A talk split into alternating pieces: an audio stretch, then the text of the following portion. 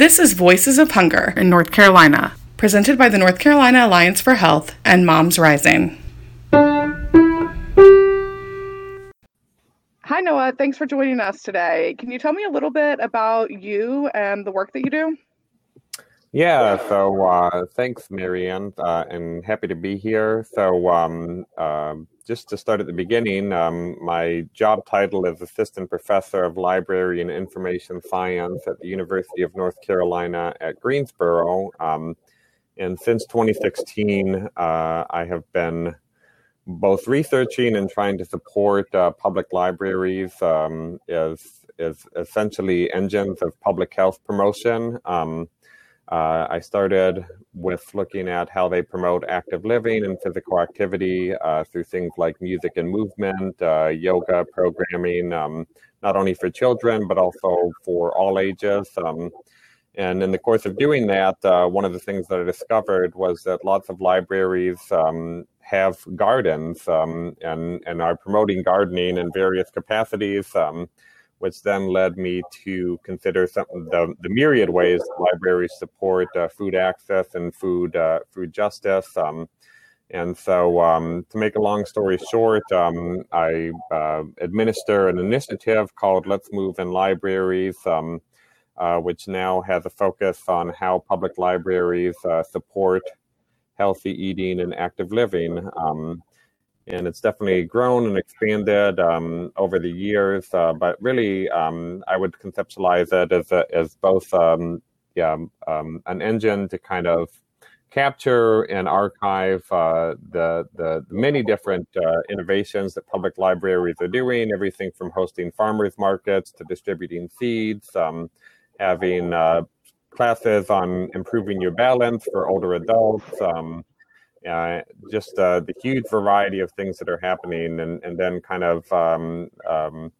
coalescing that knowledge in, in a format that's easily understandable, both for public librarians as well as for potential partners. That's wonderful.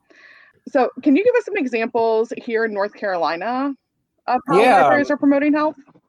Yeah, definitely. So one uh, one that I so I'm doing um, a project right now that's looking at uh, a few small and rural libraries throughout the state. So I, I can start with some small and rural examples um, and then move to some urban. But there's really just uh, I mean almost uh, so there's 83 public library systems throughout the state. Um, and pretty much every single one um, is doing something, uh, but they're all doing something different.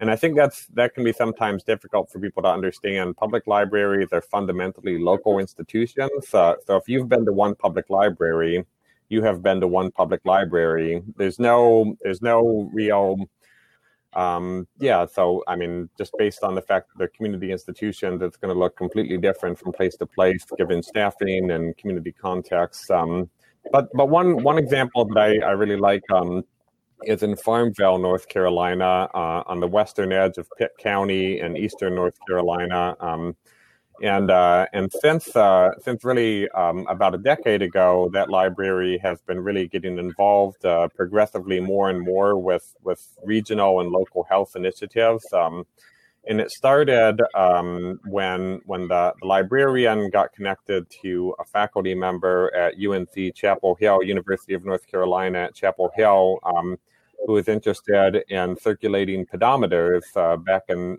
the era before Fitbits uh, and all of that. Um, and so the library started checking out pedometers, um, and as well as doing pedometer circulation, they did uh, a community, or uh, they did had people do kind of like um, an online health assessment using a tool that had been put together by the public health department um, at University of North Carolina.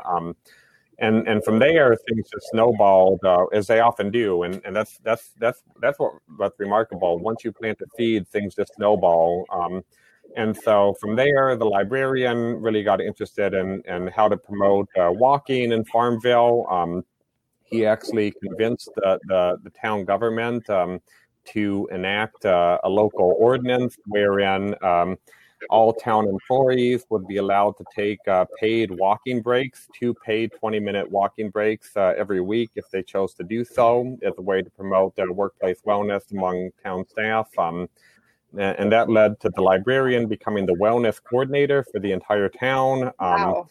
Uh, they've now worked uh, every year with the Parks and Recreation Department um, on on a 5K. Uh, so the library and the Parks and Recreation do um, an annual 5K. Um, the library uh, kind of helps out by having uh, some inspirational reading material available for participants, um, and library staff also train alongside um, other people, uh, and then it all culminates in the 5K. Um, so they've been doing a lot for physical activity. They're now they just I just actually found out uh, the library director emailed me two weeks ago. They just got a grant from the State Library of North Carolina.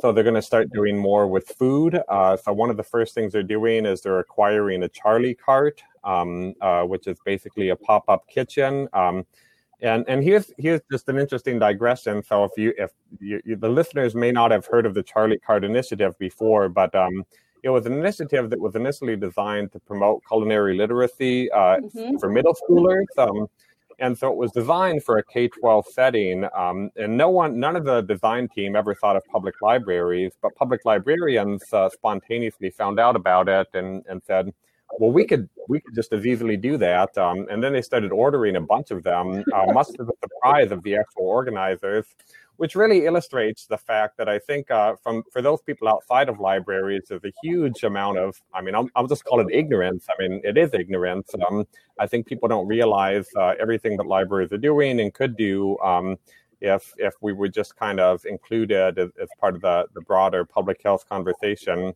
I mean, anyway, I'm a public health person and guilty as charged.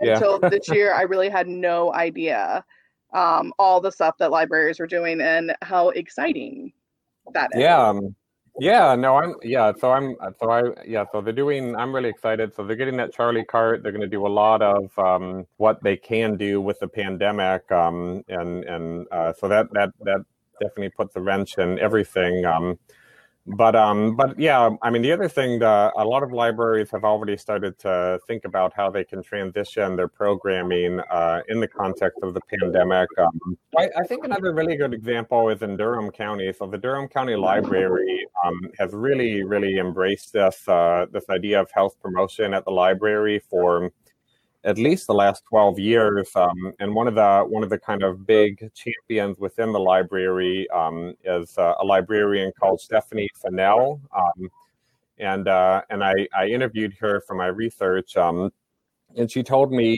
uh, when she started working at the library back around 2005, 2006, um, uh, she was told that one of her responsibilities would be to develop programs uh, in classes.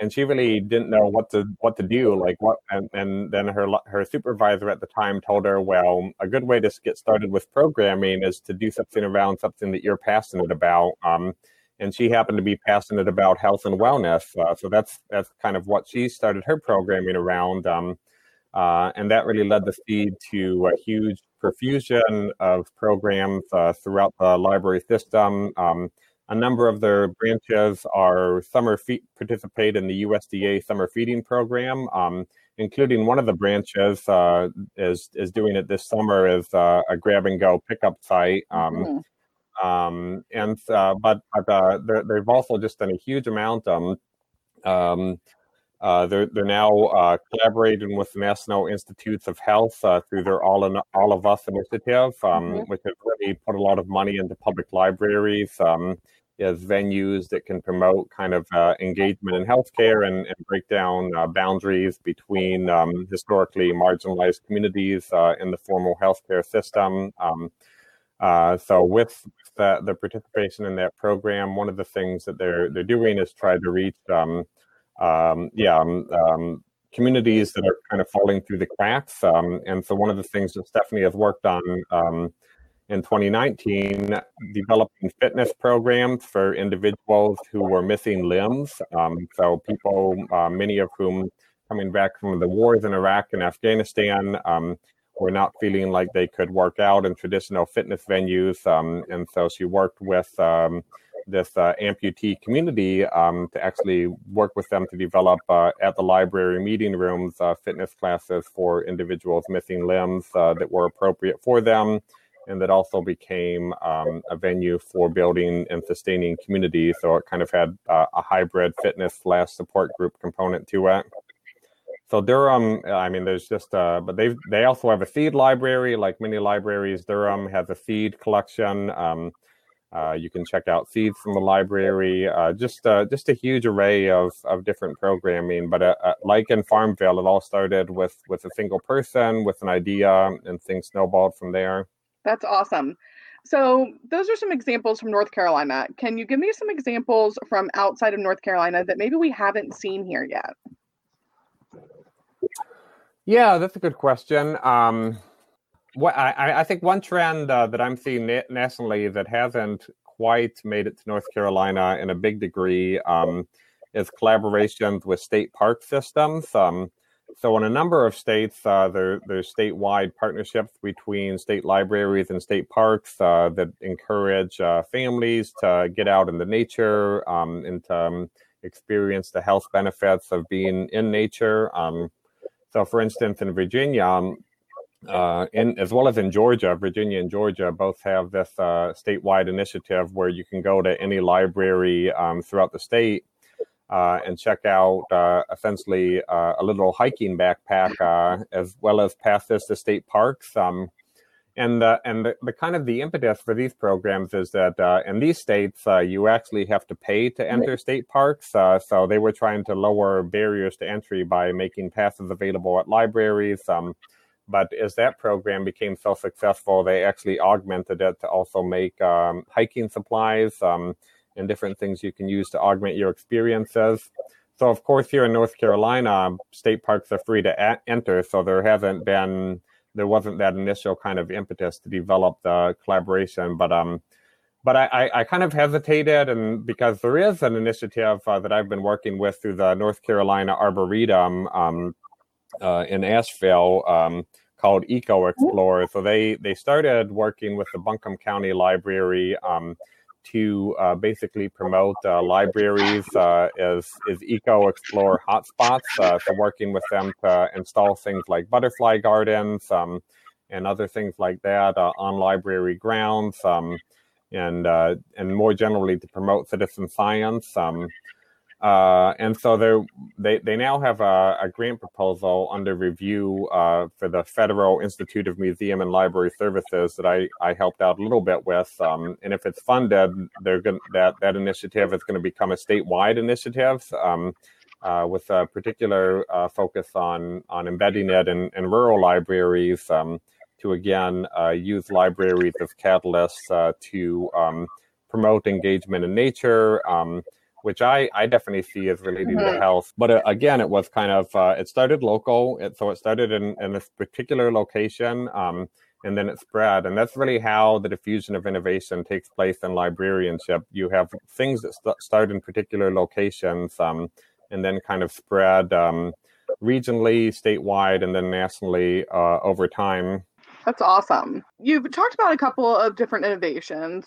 Can you talk to me a little bit more about how specifically um, librarians are interacting with food? We know I heard you say that um, one in Durham are serving as summer meal sites, and certainly we've seen that in other parts of the state as well.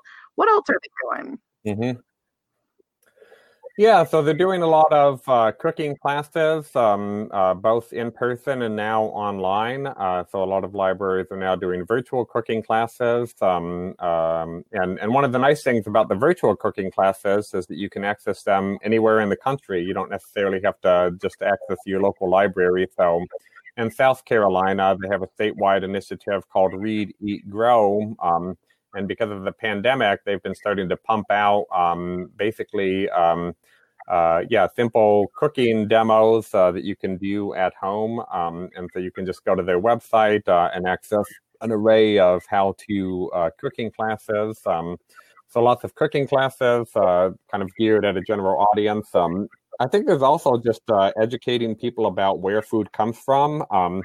And so, for instance, a number of libraries do things like the incubation of chicken eggs. Um, and I'll just share a quick. This is not from North Carolina, but in Baltimore, Maryland, uh, at the Enoch Pratt Public Library, the, the Public Library of Baltimore, Maryland, one of their very urban branches in the middle of the city. Um, uh, one of the librarians there is really interested in kind of uh, promoting knowledge of, of food systems and where food comes from. Um, And so she's worked with a couple of farms um, in the rural areas around Baltimore County um, to bring in some of their knowledge into the library. Um, and so that led uh, to every year they actually incubate uh, some eggs um, at the library. So they initially pitched this as let's let's educate kids about food. Um, but libraries are for all ages, and, and I think that's a fundamental thing that anyone wanting to work with libraries has to has to recognize and, and build upon. And much to their library surprise, what they actually found out is that as the as the um, as the chickens began to hatch, um, it was not children who were pressing their faces against the glass, waiting for the next um, it was it was individuals experiencing homelessness, um, adults um, who had never seen anything like this in their lives and were just transfixed. Um, and it became one of the most special parts of their days watching these chickens hatch at a library uh, in the middle of the most urban part of Baltimore. So much uh, here in North Carolina and across the country does uh, a lot of it is partnership based, especially with the cooperative extension. Um, at, at, least in my experience, uh, talking with people from the NC State Extension in Raleigh. Um, there's there's there, there there people at the state level don't really understand what's happening. You have to really talk to the county extension agents because there's the ones who are on the ground actually forging and seeing the power of these collaborations. Um, from from my perspective, not having a public health background, uh, I feel like sometimes I'm hitting my head against the wall. Like, what do I have to do to kind of um,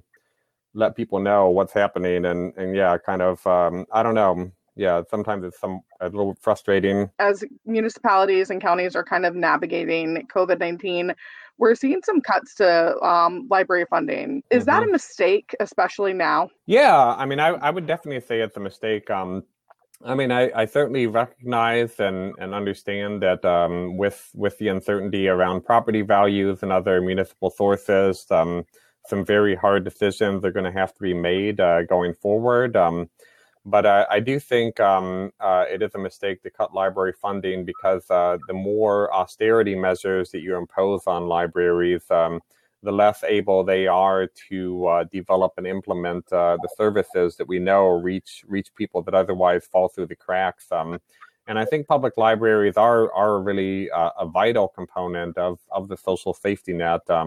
Um, uh, so I mentioned individuals experiencing homelessness. Uh, we know um, that libraries are, are, truly a vital lifeline for those individuals. Um, so much so that in some places, um, libraries have actually um, partially reopened, or at least they've opened their bathroom facilities. So, for instance, in Seattle, they just opened the foyer to the library because people just rely on the library to to use the bathroom. Um, uh, we're now seeing some parts of libraries reopen as cooling centers because people need to get out of the heat. Um, uh, so I think uh, I think it, I think it is a mistake, uh, and I think uh, the the more that we cut funding from libraries, the more inequality will only grow in this country um, because libraries are one of the true um, forces that they I mean they're open to everyone. Uh, it doesn't matter who you are. It doesn't matter if you have a house. It doesn't matter what age you are. Uh, they're they're one of the true uh, few public resources that we have that reach reach everyone in this way. And and the more that we cut library funding, the more we contribute to exacerbating inequality. Maybe we don't get as much bang for our public health and health promotion dollars if we don't have these robust partnerships with libraries. Yeah, no, absolutely. I mean, I, I, I definitely, um, I mean, one, one thing that I, I tell people is that uh, if you don't work with you, if you're not connected, if you're not working with your local library in some capacity, you're really leaving money on the table. Um, because you're you're missing out on on on a partner that can take what you're working uh, on and and bring it to the next level, uh, take it to new audiences. Um, uh, yeah, um, so I, I, I really agree with that. And, and that's one of the things. So one of the things that I'm seeing that I'm uh, makes me hopeful is that I, in the context of the pandemic, I'm seeing a lot more robust partnerships um, at the municipal level, particularly between libraries and parks and recreation, as well as arts organizations. Um, so, for instance, here in Greensboro, North Carolina, as well as across the country, we're seeing um, people, uh, entities that offer programming and classes. Um, on a regular basis, um, as all of that has shifted to being online, um, we're seeing municipalities develop uh, essentially one-stop shop for for local programming. So, I mean, I'd like to hope that um, whatever the new normal is, uh, out of that, we'll see uh, a more connected, um, and by being more connected, a more resilient um, kind of public infrastructure. I, I share that hope. Do you have any final thoughts, um, words? You've been really helpful to me over the last seven, eight months and helping me kind of learn what libraries are doing and how they're promoting health.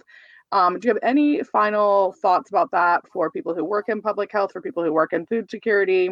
Yeah, um, I mean, I, I, think really the final thought that I, I want to end with is that um, we might, li- public librarians, we're not uh, public health professionals. Um, most of us have never taken a public health class. Um, um, and so we don't necessarily know the language. We don't know all the, all the discussions and debates. Um, but but most public librarians, uh, if you sit down with them and have a conversation, um, you'll find out that they care deeply about their communities um, and want them to be the best places that they can be. Um, and if uh, and out of those uh, conversations, um, you can typically uh, find a way to leverage uh, each other's resources to promote uh, the public good. Um, and so um, I would just end by saying the best thing that I think anyone wanting to get started uh, is simply to, uh, I guess, in, in the age of COVID 19, pick up the phone um, and call your local library. Um, see if you can talk to the adult services librarian or the children's services librarian, um, one of the public facing librarians, uh, talk to them. Um, and, and just see see what you can do um, and and just expect the unexpected expect, things to snowball um, and uh, just yeah, take advantage of this this resource that's uh, um, uh, 96% of America um, has a public library, uh, so they're they're almost everywhere uh, in the country. Um, yeah, ready to ready to do its part to support public health. That's awesome. Thanks, Noah. Yeah, thanks, Marianne. Megan, thanks for joining us. You were recommended to talk to because you've done some great programming around food at the library you work at, and we'd love to hear more about that. Okay, hi, I'm Megan, and I work at the Asheboro Public Library for the past six years, and have been a librarian for almost 10 years. I play with blades and power tools to enable my quilting, and as well as needles with my cross stitch. My father was a nurse, and my mother is a dietitian at a nursing home. So I've had a health and nutrition background, but I'm a weird liberal arts major. Not quite sure how that came about after a very science heavy, you know, parents that happened. I started in Fayetteville at 2010 and got my legs there. And then I moved to Randolph County in 2014 and I've been there since. So I got the idea for a cooking class um, back in 2016 when we received a bequest from some patrons who had passed away. I have a very small, limited budget. I can do some extra special things, but not a lot. And most of that budget goes to a Christmas program that I must have, or else there'll be a riot in town. I don't think they'll burn the books, but they'll be unhappy with me if I don't have it. And that most of that money goes there. So I was really um, really thrilled to have this bequest money to um, have somebody else to cook who's more knowledgeable about me. Because when I started cooking, I started cooking in my sophomore year of college. It was very on a very ad hoc basis what I learned and, and learned what went well and what did not go well. Um, my mother always cooked. So this was a chance to have somebody with a little bit more formal background in cooking to to explain what's going on. So you reached out so, to Cooperative Extension. I reached out to Cooperative Extension. I'd worked with, with them in Fayetteville with some free programming where my budget was even more limited. Um, so I picked their brains, uh, picked Jenny Leonard's brains in particular. She's a fabulous instructor, very effusive, um, fun, knowledgeable. I absolutely love her. Does she only serve Randolph, Randolph County, or can other counties take advantage um, of her? She only so. serves Randolph County. I think each county has their own cooperative extension where they can ask their 4-H agents what they what programs they can do. I asked Ben Grandin, our um, gardening expert. I've had them several years in a row, and we only have about 30, 35 people for the gardening program. Oh, wow. February to May. Of course, it depends where you are in North Carolina if you want to start that a little bit later or earlier. But he, he's they're a great resource, and I absolutely love them. There's such an interest in gardening too. Home cooking, gardening, I think, have really yeah. come back in popularity. Oh yeah, and canning here too. I had a canning program, and I had lots of people here, mm-hmm. so it was it was really great. There is a definite interest because what you learn is passed down from generation to generation. Even though there's a lot of formal classes, I mean they're like semester long, hours long, but you know the cooperative extension is just you know for an hour, what once or twice a month, and you get a and what through the cooking classes they formed a lot of great friendships and it's a lot it's mostly women but there are a few men there. Um, i got her to do the cooking classes and i i i didn't know what she could do. I was just like well throw me some ideas. She's like well let's do a slow cooker one. She loves her slow cooker. She has several in different sizes. So she, she did a slow cooker stir fry up the night, soups on, and holiday appetizers because it was going to be twice a month September, October, and once at the beginning of November. They're all easy, they're all cost effective. Um, and that's what the cooperative extension do. They try to find cost effective. Sometimes that five ten dollars is hard to find um, for a family, especially if you're on a fixed income of any variety. It is. It is. So this bequest allowed me to um, buy. Jenny would do the shopping, and I would just reimburse her. So that was really great. I could offer it. Part of one of the many many hats I wear is I'm program coordinator. So that means I think up ideas to do, plan them, um, and then I do the publicity you know, when I was in Fayetteville, they had a marketing department. They did it. I didn't have any control over it.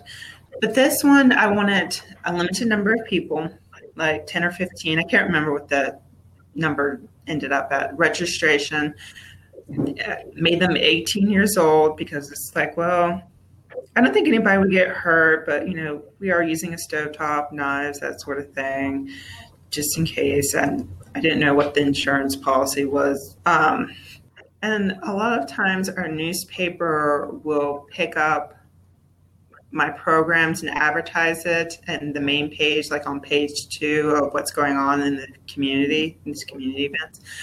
But it's usually just a day or two beforehand, and I have no control over it.